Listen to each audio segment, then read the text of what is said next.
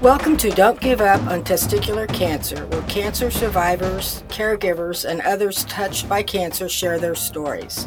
The Max Mallory Foundation presents this podcast in honor and memory of Max Mallory, who died at age 22 from testicular cancer. I'm your host, Joyce Lofstrom, a young adult and adult cancer survivor, and Max's mom. With me today is Justin Birckbichler, and we are very honored to have him on the program. He's done quite a bit in the last few years for building awareness of testicular cancer. He's also a testicular cancer survivor. So, Justin, welcome and thank you so much for taking the time to join me today. Thanks for having me. I'm excited to be here and talk with you. So, why don't we start and just let you share your story and tell us about your cancer journey, and we'll just go from there.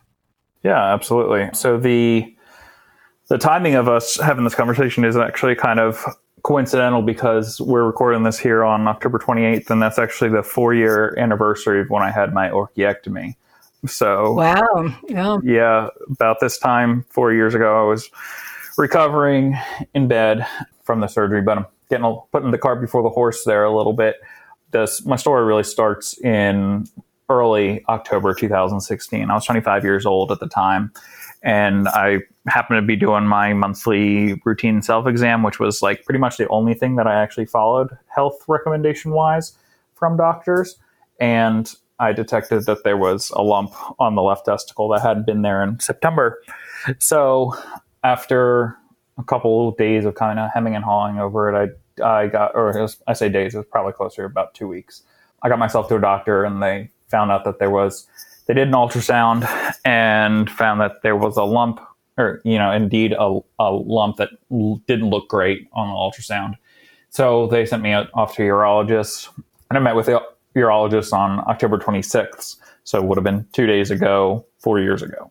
And he he said you know based on everything that, that i'm seeing you have testicular cancer and we need to operate like immediately and to me, saying you need to operate immediately means like within the next week or so. And I was like, okay, well, what's your schedule look like next week? And he's like, no, no, I mean like tomorrow. Oh, and oh my, okay. yeah. So I, it was kind of a shell shock at that time. So I said, you know, I couldn't commit to tomorrow because it was like the afternoon that I had the appointment. And so he said, okay, how about Friday? Which was the day after yeah. tomorrow. And I was like, well, you're really driving a hard bargain there. and so I, obviously I went through with the surgery. And after surgery, I had full body CAT scans and x rays and the whole gambit of everything. And they found that unfortunately the cancer had spread to my lymph nodes. So I was going to need chemo. So I started chemo the Monday after Thanksgiving in 2016. So you know, about, actually, it was exactly a month after surgery. So I went through chemo for about, it was supposed to be nine weeks, but it ended up being 10 weeks because my immune system straight up just disappeared in in the middle of one of the cycles and they were like yeah you probably shouldn't even leave your house so oh my okay yes yeah. i understand that though so yeah. yeah so it ended up i had 21 treatments over 10 weeks which was just as fun as it sounds and that then carries forward to finish chemo in January of 2017, and then I was officially placed in remission status in March of 2017, and ever since then have been remained in remission uh, status. So, you know, coming up just coming up on about four years of remission here in a couple months, it'll be. Well, I think too, what I found interesting when I was looking at all the information on your website was it sounded like that when you started this journey with the chemo, you decided to approach it with some humor and kind of attack, if I can use that word, the cancer that way. But I think also with a long term plan of sharing your experience and insights with others. So, is that accurate? Can you talk about that approach a little bit? Yeah. So, you know, I, I always kind of joke around with people that the, the decision to make the blog was a you know a snap decision. Didn't really have much thought into it as much as how, coming up with a name for the blog because I wanted to be catchy, and I feel like I accomplished that.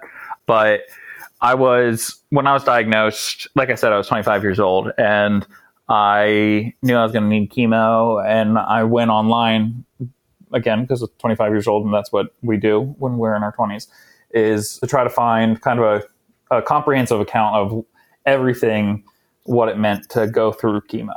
And I couldn't find anything written from the male mid 20s perspective. But I had been kind of journaling throughout the time and in just a Google Doc, and I shared it to one of my friends. And my friend was like, You know, you've been talking to me about how you wish that there was a resource, and what you're doing right now is effectively creating that resource. So why don't you make it a website? And so I was like, all right, that sounds that sounds good, but we got to come up with a really cool name for it. So, and then it's just it kind of evolved from there. You know, the it's still a lot about my story, but from there expanded it into talking about like mental health after cancer and survivorship after cancer, and then the big focus is just men's health, including testicular cancer, but all men's health. Just trying to get guys to talk about their health in a humorous and engaging way because nobody really likes to be lectured about their health. It's just going to really turn them off from it. So, you know, I find when when you crack a joke about it, kind of it puts people's mind at ease a little bit more and are more willing to have a conversation. Well, I think you're 100% correct on that. Most men don't want to talk about their health, or as you were doing your self exams, they don't want to do that. I, I talked to other young men who either didn't do it or if they found something wouldn't go to a, the doctor to find out what it was. And uh, i have to ask you this did you have a reason why that exam you were willing to do? I honestly don't have a real reason. It was just my it was something my pediatrician really drilled into me as something that was important to be doing monthly in the shower. And you know I, I i'll be fully transparent and i was really bad at getting myself to the doctor once I moved out of my parents' home and they didn't, you know, take me to the pediatrician every six months or however often or every month or no, every year. See, like I don't even, I, I didn't even know how often I was supposed to be going to the doctor. every six months is dentist, every year is, is doctor. That's what it is.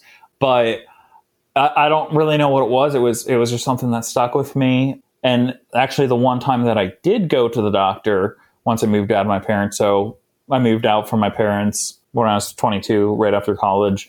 And like I said, I was diagnosed at 25. And in that three year period, I had gone to the doctor one time.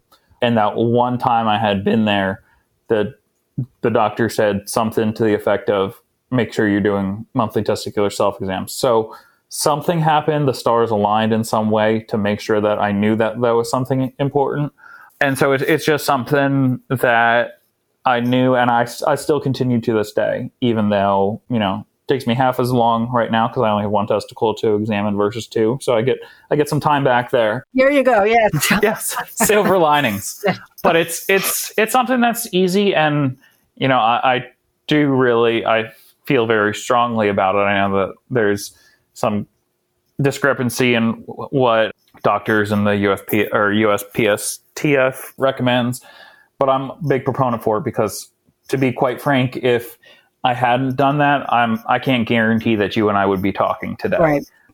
No, you're right. And I, I really like what you said too about the pediatrician telling you to do that and making a big deal out of that exam because I think that's something that, you know, we've learned, uh, we being my Max's dad, my son's dad, and, and I over Max's journey because we didn't have that with a pediatrician and you know he had a different kind of cancer but i'm not going to go into that right now i just want to say that that's great that your pediatrician could do that and reminded you how important it was but uh, I, I want to go back to uh, the the chemo discussion and the guide that you developed, which was what to expect when you are expecting chemo.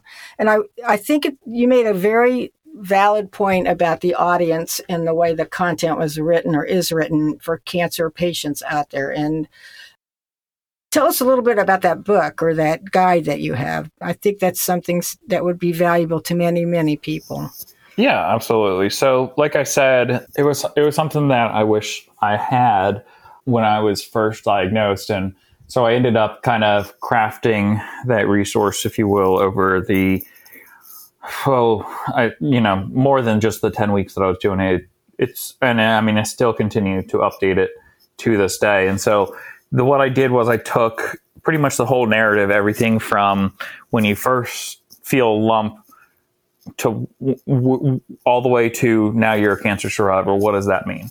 And I, I wrote it into one guide that was then has hyperlinks to individual pieces that I wrote that expand more on it because you know some some guys may not need to get a port placed so they don't necessarily need to read the you know thousand words I wrote on the port. And one thing that I did, this was actually kind of inspired by a comment I read on Reddit. Somehow the article got shared on there.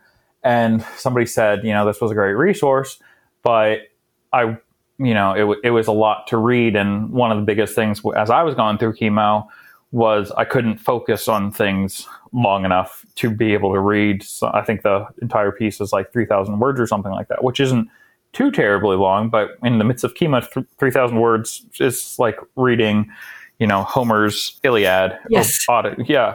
So I went back and I just basically narrated the whole thing in, and then just uploaded separate audio files for each section.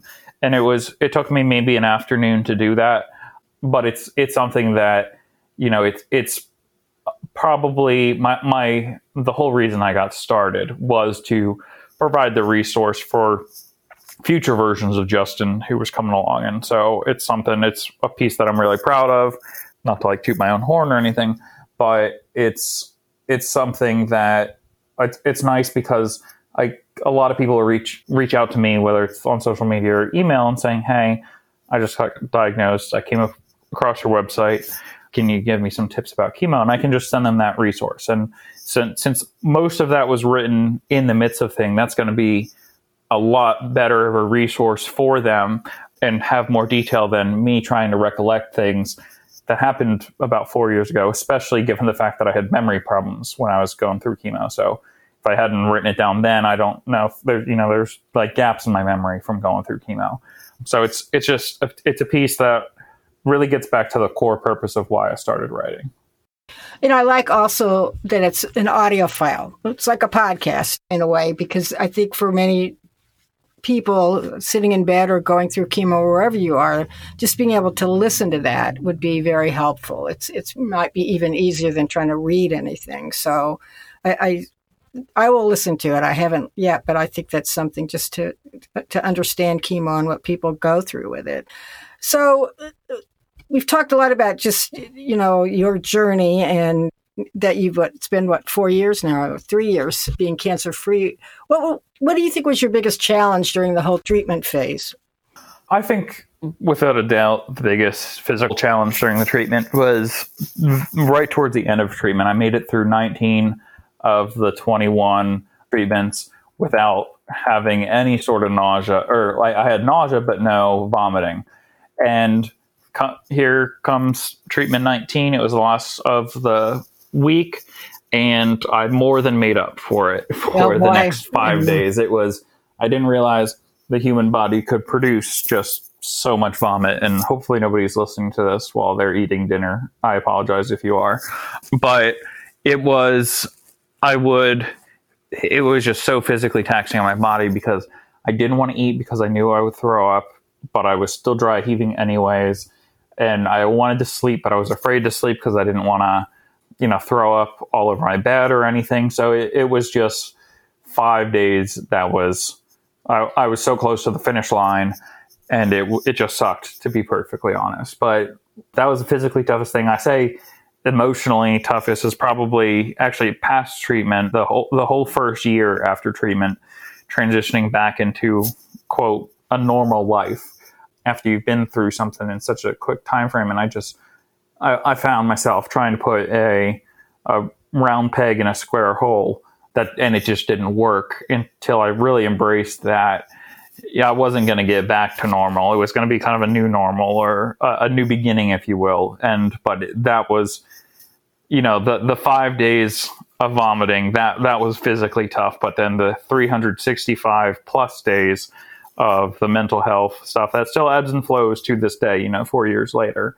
That's probably those two things are what I always point to as being the two most difficult parts during the cancer experience.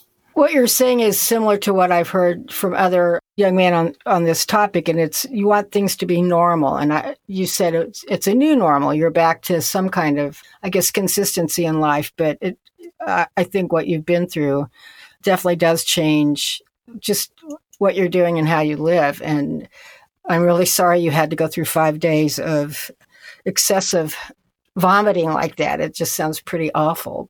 I guess that's part of the journey. The other thing I, I noticed too, which I think a lot of our listeners need to know about with some of the things you've done, is the TED talk that you did about talking about men's health and how you opened the, the program today. How did you decide to do a TED talk? And I, I mean, I know you have great motivation and insight on on everything related to what you've done on testicular cancer but that's a big step for a lot of people too is trying to do a ted talk yeah so it it was just something you know when ted talks i mean they've been popular for a number of years but i just i really realized that as i wrote more and shared my story and seemed to resonate with people more and more it was something that i wanted to do and i wanted to talk about testicular cancer and men's health in in a way that was true to me. You know, sharing my experience, sharing my mission, my passion, but also in a fun way because nobody really thinks cancer and also thinks fun at the same time. That was one of the when I you know got selected to do the TED Talk and I was paired with a speaker coach. That was something she's like, you need to let people know up front. There's they have permission to laugh because that's what you're talking about.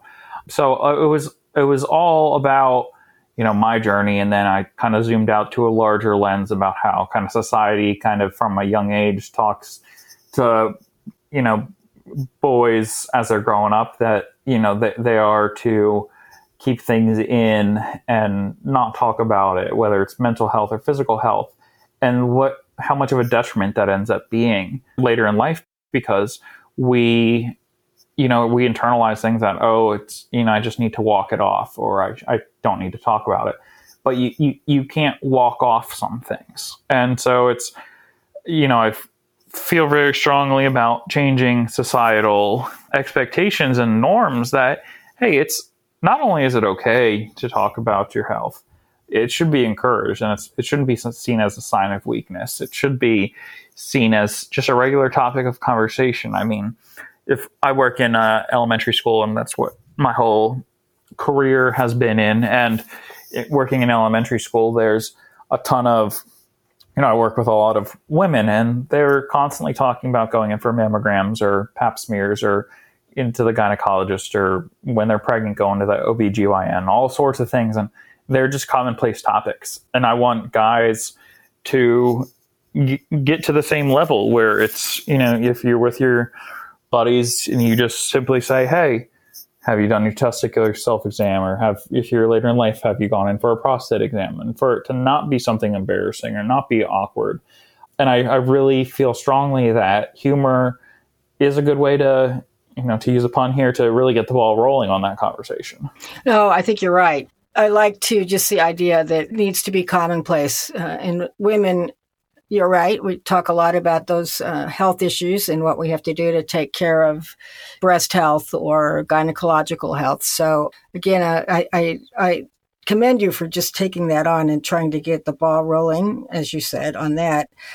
We've talked about your website, and I want to just go back to that before I segue into some other topics. But you know, a ballsy sense of tumor is the website or your blog, and tell us uh, be self promotional here, but tell us what what can we find on there, and you know what do you want men to go look for on there in their caregivers? Yeah, absolutely. So, you know, it's like I, I like to say, it's a pretty com- as comprehensive guide as uh, one person can make on men's health. I have my whole story in its entirety. I have I've done interviews with various different other testicular cancer uh, survivors, even some celebrities. Like I've talked with Scott Hamilton a couple times, the figure skater. I've talked with Nathan Adrian, the Olympic swimmer. I've talked with other, you know, just in addition to the the famous people, I've talked with a lot of regular guys who, for whatever reason, were also diagnosed with testicular cancer. But didn't let them stop that. I do one or didn't let that stop them. Uh, once a month, they write a. I pick one guy and he writes a guest piece about his journey and where it led him. You know, guys who have written books about their experience. And then I also just talk about you know men's health topics or companies that are doing things to promote men's health, and also talking a lot about mental health, both just in general and then also for cancer survivors in general. So really, there's I forget how many pieces. There's like 150 ish, give or take, maybe closer to 200 different pieces. So you could lock yourself in a room and just read a lot of really bad ball puns for like a weekend, and then you'd then you'd have everything.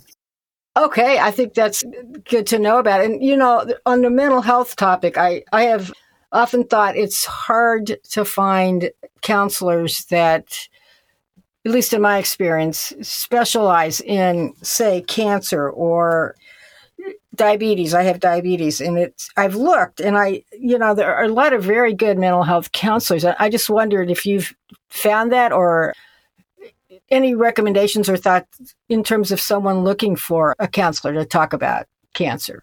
So I know that there are, I haven't personally had much success, but in talking with other organizations, there are some counselors or therapists, whatever word you prefer, who do specialize in talking about cancer. And you know, oftentimes you can talk with your oncologist and medical team and they can point you in the right direction. But one thing that, two things really that I found have been helpful is looking for, uh, if you're going through you know testicular cancer or male specific cancer, look looking for a, a counselor who specializes in male issues. That's when I when you know I, I was with one counselor for a couple of months, but I just couldn't really connect with her because we weren't on the same page about a lot of things. And so when I went to find another one from my insurances like drop down list, I saw that men's issues was something. So I clicked that. And then another thing that was recommended to me was to find a, a trauma counselor because cancer is trauma in every sense of the word, mental and physical trauma to the body and to the mind. And so, if, even if someone doesn't necessarily specialize in cancer per se, they, they there are tons of specialists in trauma, and they can help overcome different things. But the the biggest thing is to take that step to reach out to find somebody to put yourself in a position to move forward. Thank you. I, I, think those search words that you mentioned are good. Men's issues and trauma. Those are, are two topic areas that make sense to me in looking for that. So tell us about what you're doing now. You know, three or four years later, what's going on? Yeah, so three or four years later, the I mean, I guess the biggest change is really that I just, you know, I, I continue to write about testicular cancer, but doing a lot more just to focus on making the best of my second shot at life, if you will. My 2020, it's, it's been a wild year to say the least, worldwide and personally. I lost my cat, my pet cat, unexpectedly in July, and last week I just adopted two new kittens. So I've been working to bond with them over the past the past week or so. They're, I'm actually sitting in the room that I'm keeping them in right now, and you know, just really trying to continue to get guys to talk about their health, but also focus in on my own health and my own mental health and what brings me joy. You know, take taking time for me, which sometimes sounds a little selfish, but it's I found something that really, it just helps my own quality of life. And I always go with the metaphor of you can't pull from it or you can't pour from an empty pitcher. And if I'm not taking care of me, then I can't take care of my loved ones or my friends or just random people on the internet who reach out to me and ask about testicular cancer. Well, I'm sorry for the loss of your cat. I understand that we and we have three rescue dogs, so I'm glad that you were able to find two kittens to be part of your life. It makes a huge difference when you have a pet like that, I think. Uh, and how about philosophically? I think you've already kind of touched on it, but going through cancer and surviving, I think for many people, you know, live a day at a time now. You take, you really appreciate what you have in life. Did, did you have any philosophical, I mean, big changes that happened to you as a result of having and surviving cancer?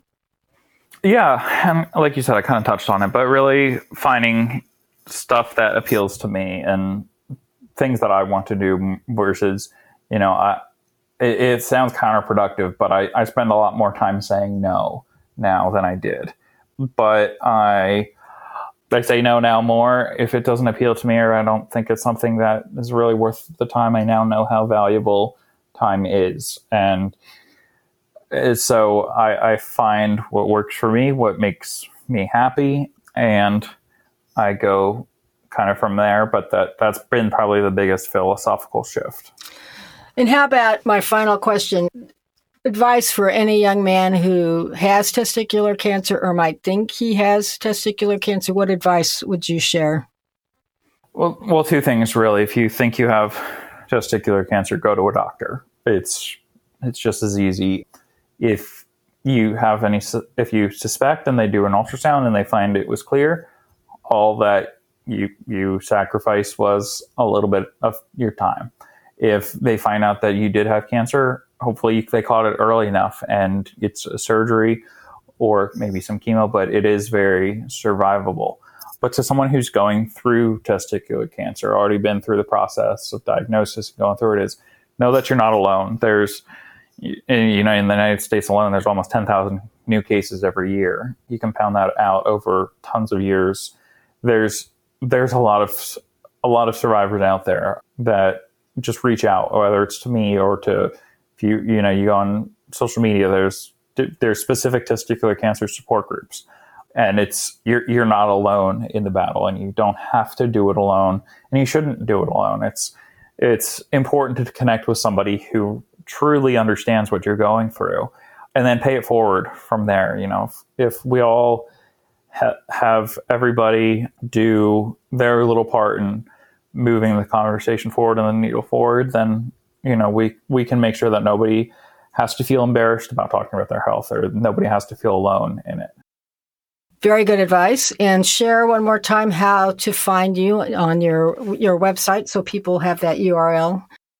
It's just a ballsy sense of tumor.com, all one word, or you can just type it into Google and it'll come up that way. Okay. Well, Justin, once again, I really appreciate you taking the time to be with me today and our listeners. And I hope you'll come back some point down the road. We can talk more about what's going on with cancer and just life. So, once again, thanks. Yeah, thanks for having me. It's been a pleasure. Okay. Thanks so much for joining me today on Don't Give Up on Testicular Cancer from the Max Mallory Foundation. We have a website and it's at maxmalloryfoundation.com where you can learn more about testicular cancer, donate, and also send your ideas for guests on the podcast. And for spelling, Mallory is M A L L O R Y. Please join me next time for Don't Give Up on Testicular Cancer.